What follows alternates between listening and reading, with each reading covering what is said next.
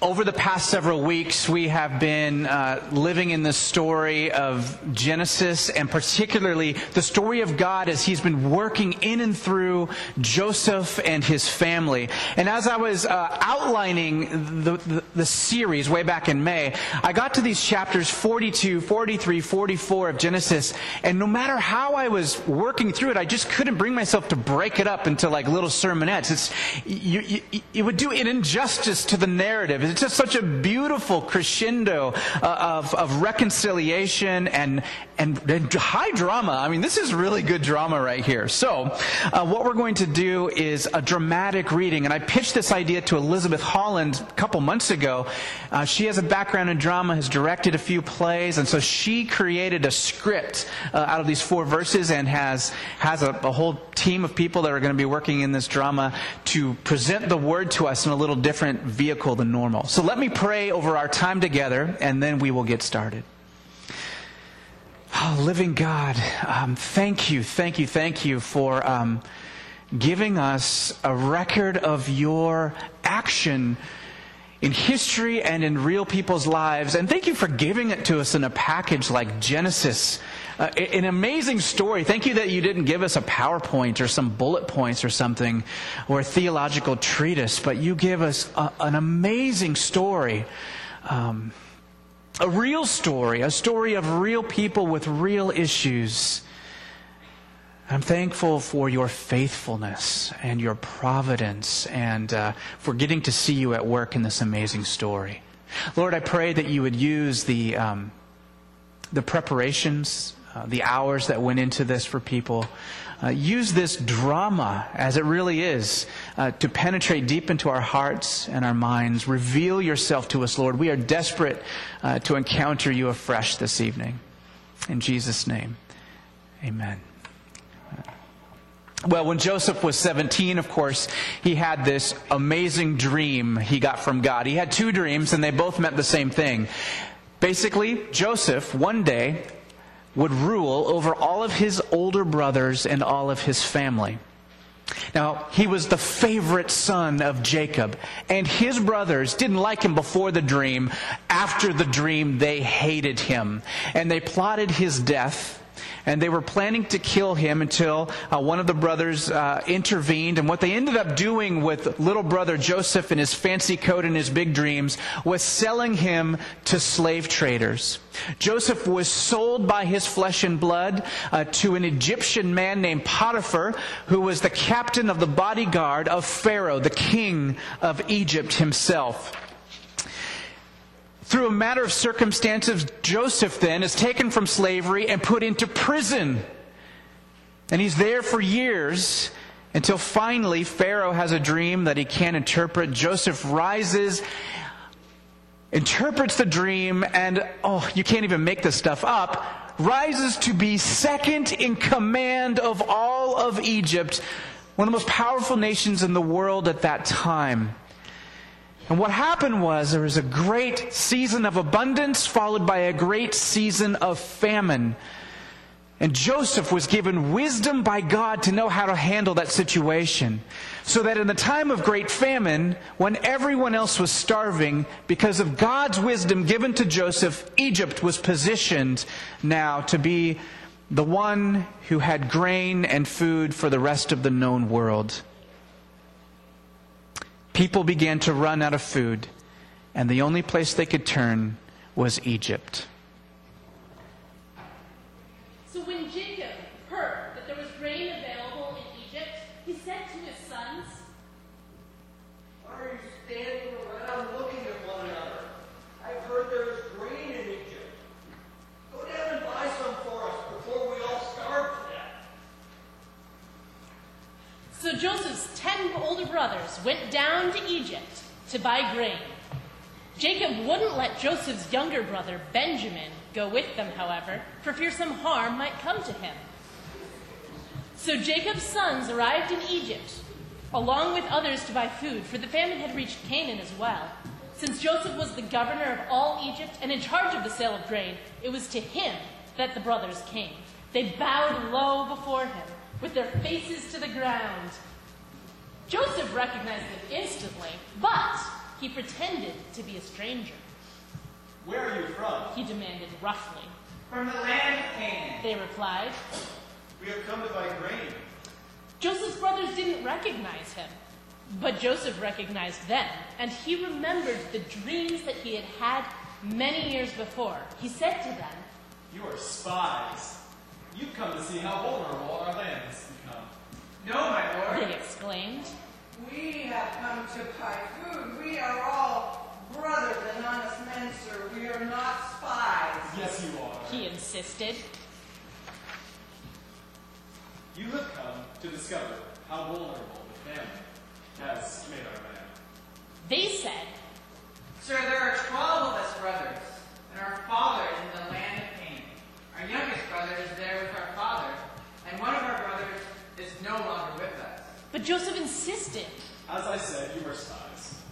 This is how I will test your story. I swear by the life of Pharaoh that you will not leave Egypt unless your younger brother comes here.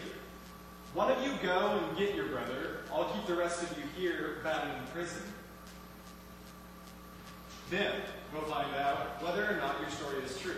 If it turns out that you don't have a younger brother, then we'll know you were spies. He put them all in prison for three days. On the third day, Joseph said to them, Wait for it. On the third day, do you remember what happened just a chapter or two ago when someone was in prison for three days? Actually, two people a baker and a cup, uh, the chief cupbearer. In three days, they were released from prison too, weren't they? But something different happened to each one. The cupbearer had his head raised up, his position restored by Pharaoh. But in three days, the baker had his, his head lifted off in execution. Isn't this brilliant? I mean, what a narrative, right? I just am going crazy as a literary guy, but like, you're supposed to be saying what is going to happen in three days. Will they be lifted up or will it, their heads be lifted off by Pharaoh? On the third day, Joseph said to them, What would you do if you were Joseph? Here before you are obviously the ones who have put you through so much pain, sold you to strangers as a slave, your own flesh and blood. They don't recognize you. And what a turn of events now, second in command, with a word. You could have their heads with a word. You could restore them. Oh, the irony. 23 long, hard years. 23 years of feeling forgotten. And now, out of the blue, how the tables have turned. What would you do? Whether you realize it or not, you do have the power in your life, in your circumstances, to with a word bring life to the people in your lives, or with a word to bring death, breaking people down one word at a time. Every conversation you have is an opportunity. Let's hear what Joseph does.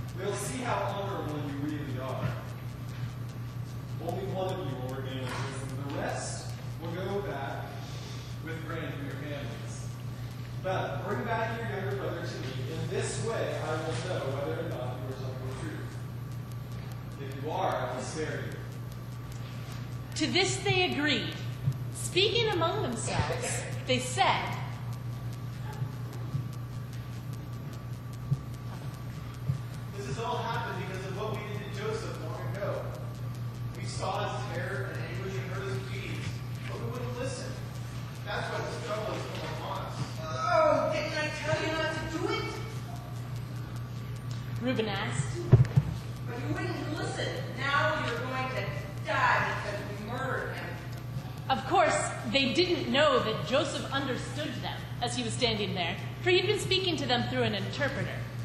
Now he left the room and found a place where he could weep. Returning, he talked some more with them. Then he chose Simeon from among them and had him tied up right before their eyes. Joseph then ordered his servants to fill the men's sacks with grain. But he also gave secret instructions to return each brother's payment at the top of his sack. He also gave them provisions for the journey, so they loaded up their donkeys with the grain and started for home.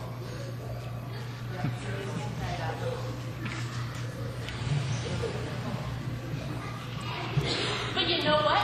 When they stopped for the night, one of them opened his sack to get some grain to feed the donkeys. And what did he find in his sack? He found some money in his sack. He exclaimed to my brother, to his brothers.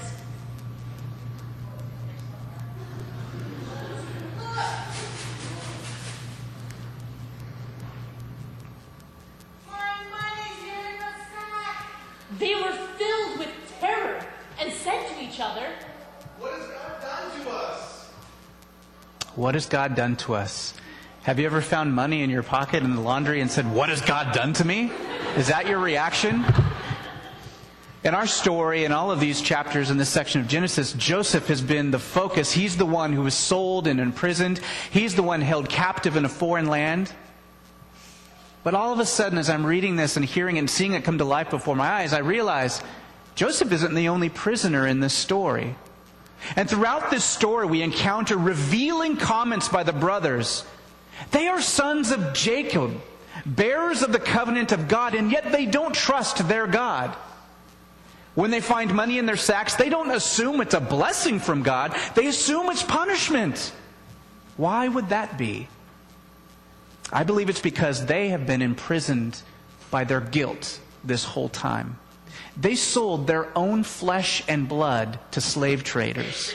They let their father believe his beloved son was dead all these years. They have been living in a perpetual prison of their own for 30 uh, years, or 23 years. When we lived with unresolved guilt, it absolutely affects the way we see the world. It will affect the way you see God, you conceive of God. It prevents you from enjoying life because deep down, you believe the only thing you really deserve is punishment. When you encounter good circumstances in your life, think of something nice that's happened to you unexpectedly. Do you receive those types of things with joy? Or do you sometimes think in the deep recesses of your mind, I wonder when the shoe's going to drop? Do you primarily experience God as a good and loving Father who loves you without fail? Or are you constantly wondering, am I really even capable of being loved? Guilt is a nagging little grace, and I did say that correctly. It's a nagging little grace that can lead us to confront our past, to confront our Father, and find that He is just waiting for us to come home so He can extend grace and mercy. So they came to their father, Jacob, in the land of Canaan, and told him all that had happened.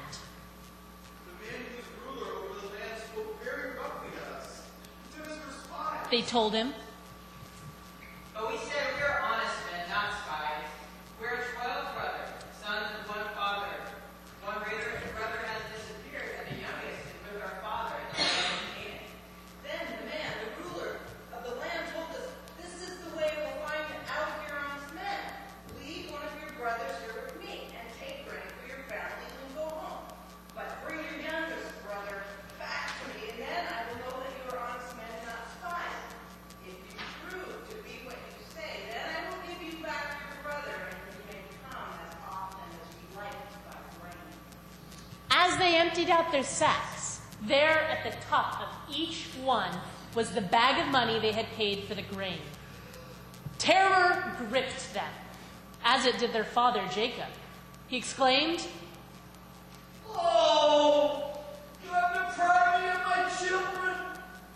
Joseph has disappeared. Simeon is gone, and now you want to take Benjamin too. Everything is going against me. Then Reuben said to his father,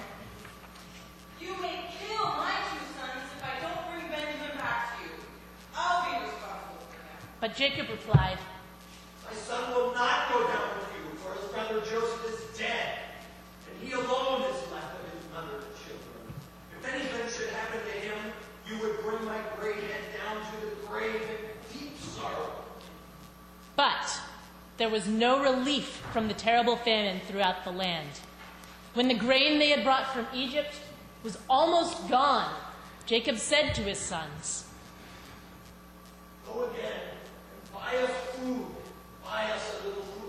But Judah said, The man wasn't joking when he warned that we wouldn't see him again unless Benjamin came along. If you let him come with us, we'll go down and buy some food. But if you don't let Benjamin go, we may as well stay at Remember that the man said, You won't be allowed to come and see me unless your brother is with you. Oh! Why did you ever tell him you had another brother? Why do you have to treat me with such cruelty? Jacob moaned. But the man specifically asked us about our family. They replied, He wanted to know whether our father was still living, and he asked us if we had another brother, so we told him. How would we have known he would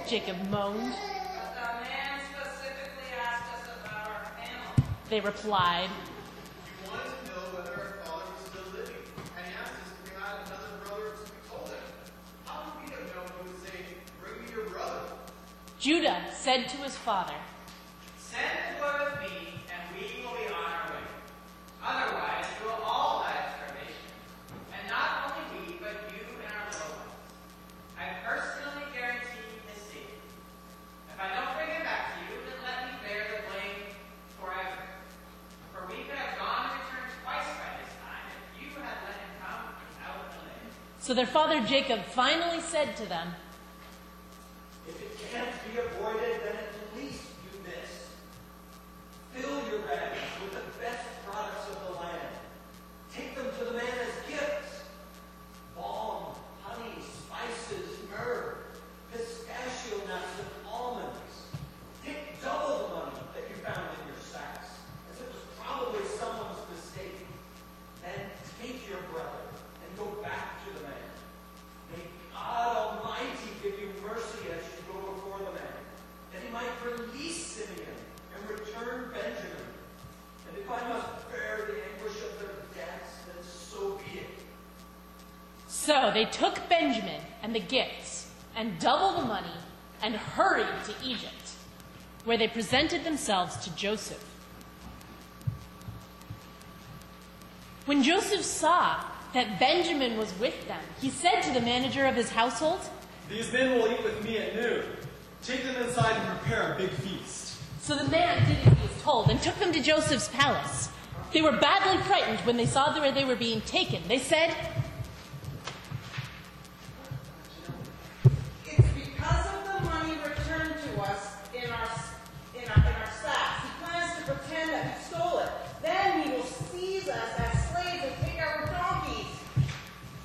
As the brothers arrived at the entrance to the palace, they went over to the man in charge of Joseph's household. They said to him, Sir, after our first trip to Egypt to buy food, as we were returning home, we stopped for the night and opened our sacks. The money we had used to pay for the grain was there in our sacks. And here it is, we have brought it back. Again, we also have additional money to buy more grain. we have no idea how the money got into our sacks. Relax. Don't worry about it. The household manager told them. Your God, the God of your ancestors, must have put it there. We collected all of your money the first time. Well, again, the brothers seem to have a skewed view of God. Concerned about their donkeys, really? Um, we have no idea how the money got in our sacks. The family of the covenant doesn't even see the hand of God in their lives at this point. Their blindness to everything that's going on is starkly contrasted by the words of Joseph's pagan steward. He says, relax. Don't worry about it. Literally in Hebrew, he says, shalom lacha, shalom among the people of God. How is it that this pagan Egyptian is the one speaking shalom over the, the covenant family? He says, Your God, the God of your ancestors, must have put it there. I had your money the whole time. What faith? What faith? His faith trumps the faith of the family that has received the covenant promise for generations and generations. How is this Egyptian slave pointing the family of God's covenant to the activity of God in their lives? The only thing I can come up with is it must be Joseph. It has to be Joseph. What a witness Joseph must have been within his household. We know, we know that Joseph attributed his wisdom and his ability to interpret dreams to God's activity in his life. We know that his sons, born to his Egyptian wife, were still named Hebrew names, Manasseh and Ephraim. Names that show Joseph is still hopeful in the promise of God. How amazing that the Egyptian slave not only picked up upon Joseph's religion, but also caught the vision of that family of God. Your God, the God of your ancestors, must have put it there. It makes me wonder about my life and about yours. Would the pre Christians in our life be able to point uh, to Jesus for the good things that go on in our lives? Would they have any clue that Jesus is our Lord, is the bearer of all good things? I think it's a question for each of us to ponder. After all, Jesus calls you and I salt of the earth and light of the world. Then the man released Simeon and brought him out to them. The brothers were then led into the palace and given water to wash their feet and food for their donkeys. They were told they would be eating there, so they prepared their gifts for Joseph's arrival at noon. When Joseph came, they gave him their gifts and bowed low before him. He asked them how they had been getting along, and they said, and then they said, How's your father, the old man that you spoke to me about? Is he still alive? Yes, they replied. he is alive and well. Then they bowed again before him. Looking at his brother Benjamin, Joseph asked, Is this your youngest brother, the one you told me about? May God be gracious to you, son.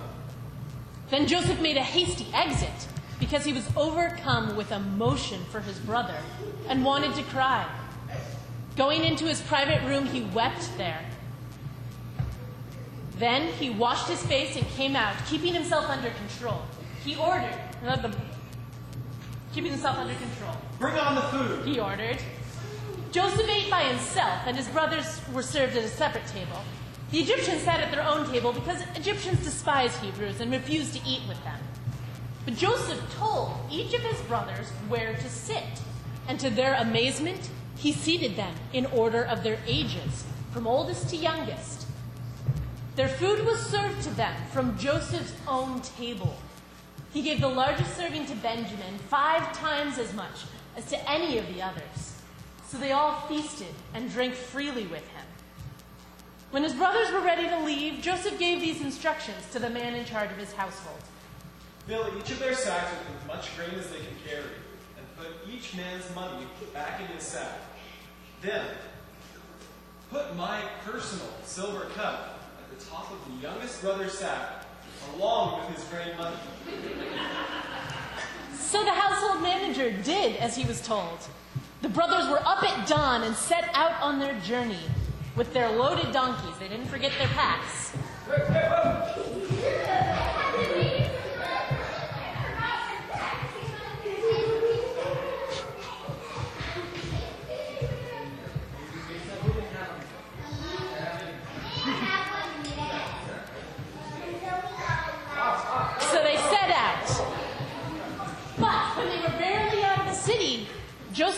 His household manager, She's after them and stop them and ask Why have you repaid my act of kindness with such evil?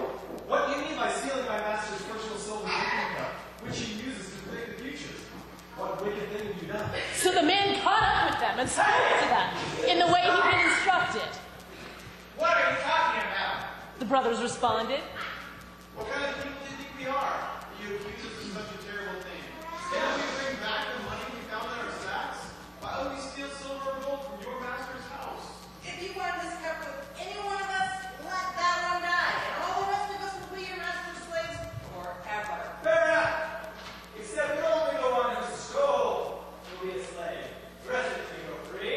man replied. They quickly took their sacks from the backs of their donkeys and opened them. Joseph's servant began searching from the oldest to the youngest, going all the way down the line. The cup was found. Not in the oldest brother's sack, not in the second oldest brother's sack, in the youngest, in Benjamin's sack. At this, they tore their clothing in despair city. Joseph was still at home when Judah and his brothers arrived, and they fell to the ground before him. What were you trying to do? Joseph demanded. Didn't you know that such a man as I would know who stole it? And Judah said, Oh, my Lord, what can we say to you? How can we plead? How can we prove our innocence? God is punishing us for our sins. My Lord, we have all returned to be your slaves, we and our brother who had your cup in his sack. No. Only the man who stole the cup will be my slave. The rest of you may go home to your father. Joseph said. Then Judah stepped forward and said, My Lord, let me say this one word to you. Be patient with me for a moment, for I know that you can have me killed in an instant as though you were Pharaoh himself. You asked us, my Lord, if we had a father or a brother. And we said, Yes, we have a father, an old man, and a child of his old age, his youngest son. His brother is dead, and he alone is left of his mother's children, and his father loves him very much. And you said to us, Bring him here so I can see him. But we said to you, My Lord, the boy cannot leave his father, for his father would die. But you told us, You may not see me again, unless your younger brother is with you. So we returned to our father and told him what you had said. And when he said, Go back again and buy us a little food, we replied, We can't, unless you let our youngest brother go with us. We won't be allowed to see the man in charge of the grain unless our younger brother is with us. Then my father said to us, You know that my wife had two sons, and that one of them went away and never returned, doubtless torn to pieces by some wild animal. I have never seen him since. If you take away his brother from me too, any harm comes to him, you would bring my gray head down to the grave in deep sorrow. And now, my Lord, I cannot go back to my father without the boy. Our father's life is bound up in the boy's life. When he sees that the boy is not with us, our father will die. We will be responsible for bringing his gray head down to the grave in sorrow. My Lord, I made a pledge to my father that I would take care of the boy. I told him, if I don't bring him back to you, I will bear the blame forever. Please, my Lord, let me stay here as a slave instead of the boy, and let the boy return with his brothers. For how can I return to my father if the boy is not with me? I cannot bear to see what this would do to him.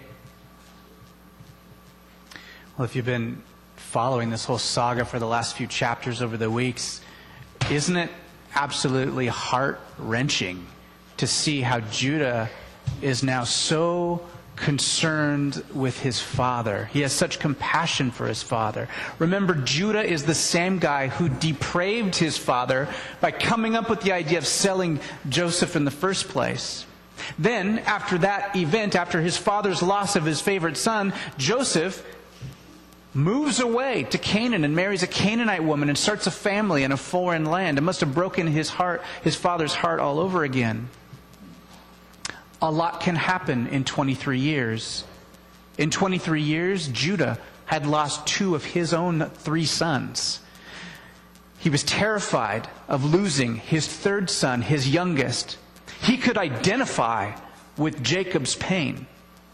Judah was publicly humiliated by his daughter in law Tamar. Instead of responding like a politician with cover ups and lies and excuses, Judah confessed and repented in public. By the time we see him now, 23 years later, Judah is a changed man. He now emerges as one of the heroes of the story. Consider the difference between Judah and his older brother Reuben. Reuben offers his sons if anything should happen to Judah. Boy, what a hero, right? Uh,